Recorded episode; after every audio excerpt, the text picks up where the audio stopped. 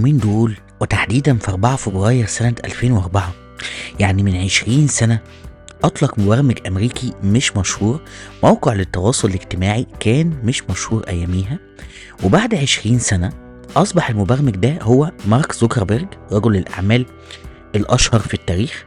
آه، والموقع اللي هو عمله هو موقع فيسبوك موقع التواصل الاجتماعي الأشهر في العالم.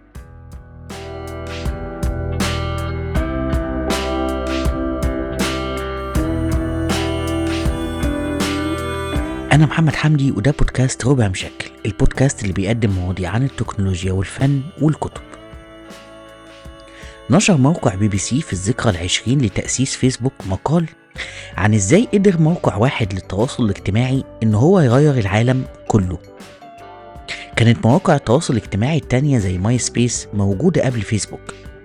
بس لما مارك زوكربيرج دشن الموقع بتاعه 2004 فجأة أسهم فيسبوك طلعت بشكل سريع جدا وحظى بعدد مستخدمين ضخم في فترة قياسية.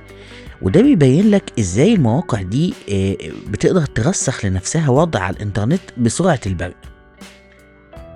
توم أندرسون مؤسس موقع ماي سبيس هو أول صديق لكل مستخدم على الشبكة بتاعته اللي هي ماي سبيس اللي أطلقها قبل ما يتم افتتاح فيسبوك بحوالي سنة.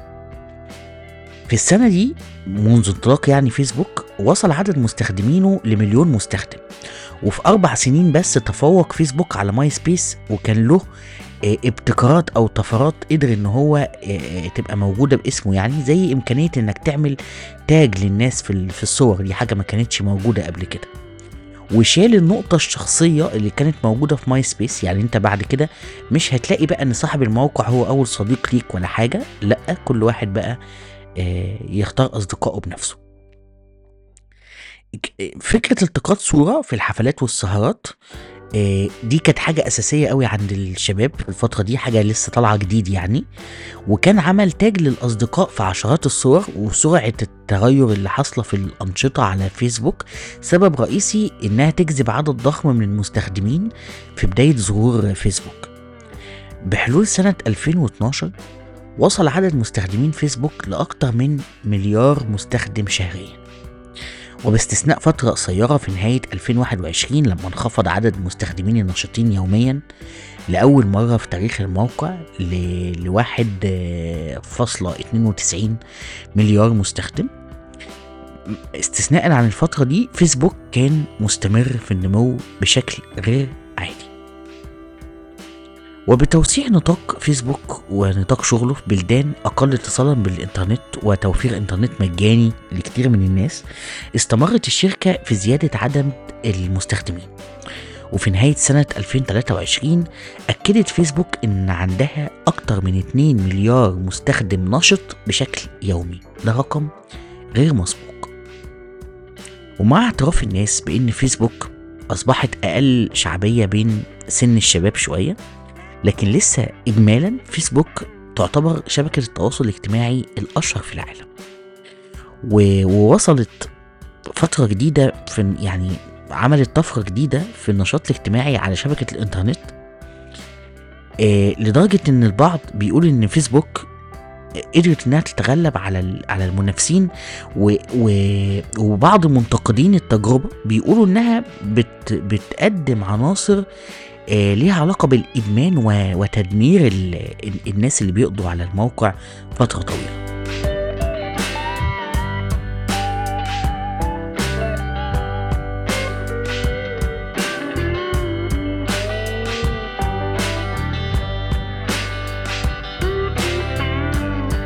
في المنطقة العربية تأثير فيسبوك كان غير شفنا صعود وهبوط أشخاص ومؤسسات وحتى دول كاملة بسبب الثورة اللي عملتها أنظمة التواصل الاجتماعي وعلى رأسها طبعا فيسبوك. وعمرنا ما هننسى الدور المحوري اللي لعبه فيسبوك في نشر الأخبار في فترات الأزمات السياسية في المنطقة العربية. هي مش الأخبار بس لكن كمان الإشاعات والترويج لأخبار غير صحيحة ونظريات مؤامرة. آه وأصبحت بشكل عام ال social media منبر لكل واحد بيجمع حواليه شوية متابعين مهما كان الكلام اللي هيقوله فيه كذب أو فيه حاجات فجة مجرد قدرته على جمع ناس متابعين له كانت بتديله آه، منبر يقدر إنه يوصل أفكاره اللي مش دايما بتكون صحيحة. مش بس جمع الآراء وترويج الإشاعات الفلوس كمان. فيسبوك أثبتت إن جمع اللايكات وأحيانا ال dislikes آه، ممكن يبقى مربح جدا. في الوقت ده شركة ميتا اللي هي الشركة اللي أصبحت مالكة رسمية لفيسبوك بقت تعتبر شركة إعلانات كبيرة جدا تتنافس مع جوجل علشان تجيب حصتها من فلوس الإعلانات حوالين العالم. ميتا أعلنت عن إيرادات بتقدر إنها حوالي 34 مليار دولار في الربع الثالث من سنة 2023 الغالبية العظمى من الفلوس دي جت من خدمات الإعلانات اللي بتستهدف الناس بدقة كبيرة من خلال الخوارزميات اللي بدأها فيسبوك. والأرباح في الفترة دي كانت حوالي 11.5 مليار دولار. أنت متخيل الرقم؟ بس على الرغم من كل ده فيسبوك كمان أظهرت نقاط ضعف في جمع البيانات. شركة ميتا اتعرضت لغرامات كتير بسبب إهمال في التعامل مع البيانات الشخصية. كان أهمها فضيحة كامبريدج أناليتيكا في 2014 واللي خلت فيسبوك آه، يدفع 725 مليون دولار علشان يسوي التحقيقات القانونية بسبب انتهاك كبير للبيانات. في 2022 فيسبوك دفع غرامة بقيمة 265 مليون يورو فرضها عليه الاتحاد الأوروبي علشان سمحوا بمسح البيانات الشخصية من الموقع السنة اللي فاتت بس لجنة حماية البيانات في أيرلندا فرضت غرامة قياسية على الشركة وكانت آه، الغرامة ب 1.2 مليار يورو. ده بسبب نقل بيانات مستخدمين أوروبا خارج نطاق القانون. ودلوقتي فيسبوك رافع زي استئناف على على الدعوة القضائية دي وبيستأنفها قدام المحاكم. من خلال فكرة الإعلانات المستهدفة فيسبوك أصبح هو المكان الرئيسي لحملات الانتخابات في كل حتة في الدنيا.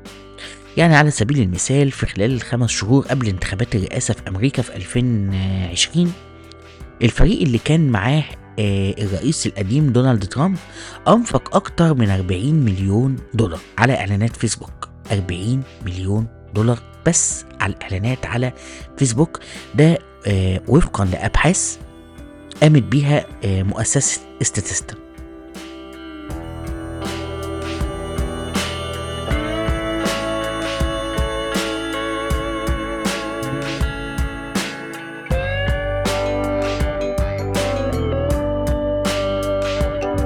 فيسبوك مش بس ساهم في تغيير السياسة ولكن كمان ساعد في تجميع مجموعات مختلفة من المستخدمين وإنجاح حملات وتنظيم شغل على مستوى العالم. واستخدام فيسبوك لأغراض السياسة آه، جاب انتقادات بسبب إن بعض النتائج كانت سلبية اللي نتجت عن استخدام ال social media في السياسة ومنها تأثيرها على حقوق الإنسان زي ما حصل في 2018 لما وافقت فيسبوك على تقرير للأمم المتحدة قال إنها فشلت في منع الناس من استخدام المنصة للتحريض على العنف ضد شعب الروهينجا آه، في ميانمار وبعد النجاح الكبير اللي حققته فيسبوك مارك زوكربيرج بنى إمبراطورية تكنولوجية وشبكة اجتماعية افتراضية آه لسه محدش وصل لمستواها في عدد المستخدمين والتأثير اللي, عن اللي بتقوم بيه على مستوى العالم. واشترى تقريبا كل الشركات الناشئة اللي بيتنافسوا زي واتساب وإنستجرام وغيرها من الشركات تحت مظلة فيسبوك اللي غيرت اسمها زي ما قلت لك لميتا في 2021 ميتا قالت إن أكتر من 3 مليار إنسان بيستخدموا واحد على الأقل من منتجاتها بشكل يومي. ولما فشلت ميتا في إنها تشتري منافسيها آه تم توجيه اتهامات ليها إنها بتقلدهم علشان تحافظ على هيمنتها. ميزة زي مثلا disappearing stories اللي في فيسبوك وإنستجرام و Reels وكل الحاجات دي كانت محاولات من ميتا إنها تقلد منافسيها زي سناب شات وتيك توك وتويتر.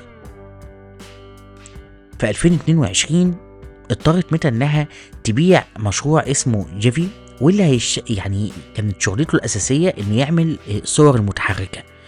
باعت المشروع ده بخسارة بعد ما السلطات في إنجلترا منعتها من إنها تستخدم الخدمة دي علشان خافوا من فرط احتكارها للسوق اللي وصل لحدود غير مسبوقه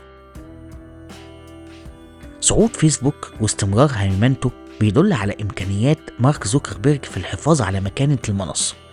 بس الحفاظ على المكانة كأشهر شبكة اجتماعية هيكون تحدي كبير في الفترة اللي جاية. هو ده مستقبل منصة فيسبوك خلال العشرين سنة اللي جاية تقريبا. شركة ميتا دلوقتي بتكمل بقوة في أفكار ليها علاقة بالميتافيرس واللي ممكن نقول آه إنها تكون واحدة من أكبر اللاعبين في المجال ده جنب منافسين مثلا زي أبل. وطبعا شغالة على آه حاجات ليها علاقة بالذكاء الاصطناعي اللي أصبح أولوية كبيرة ليها بعد ما أصبح حديث العالم كله دلوقتي. وده اللي هيحدد مستقبل الشركة ومستقبل التواصل الاجتماعي بشكل عام في السنين اللي جاية.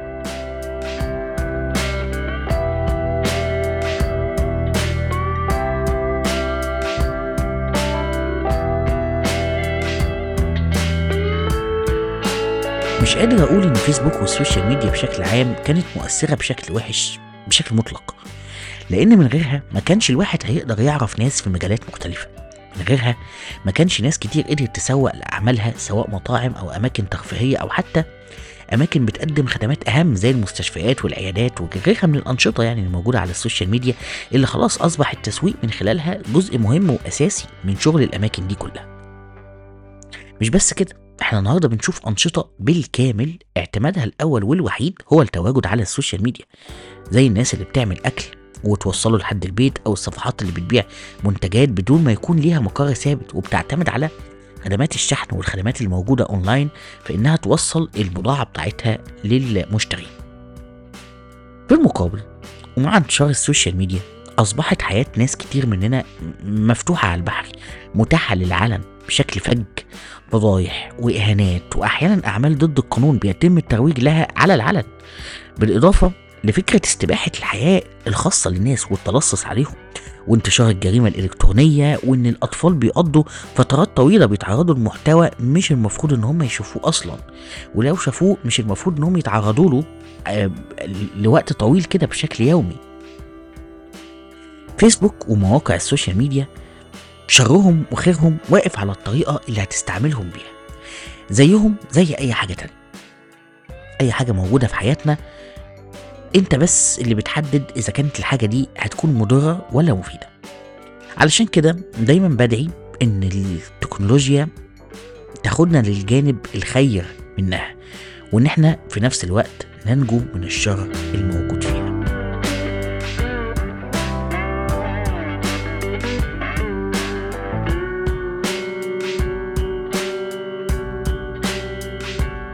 كانت نهاية حلقة ربع مشكل ما تنسوش تتابعوا البودكاست على ال social media هسيب لكم اللينكات في ال description. تابعوني علشان اللي جاي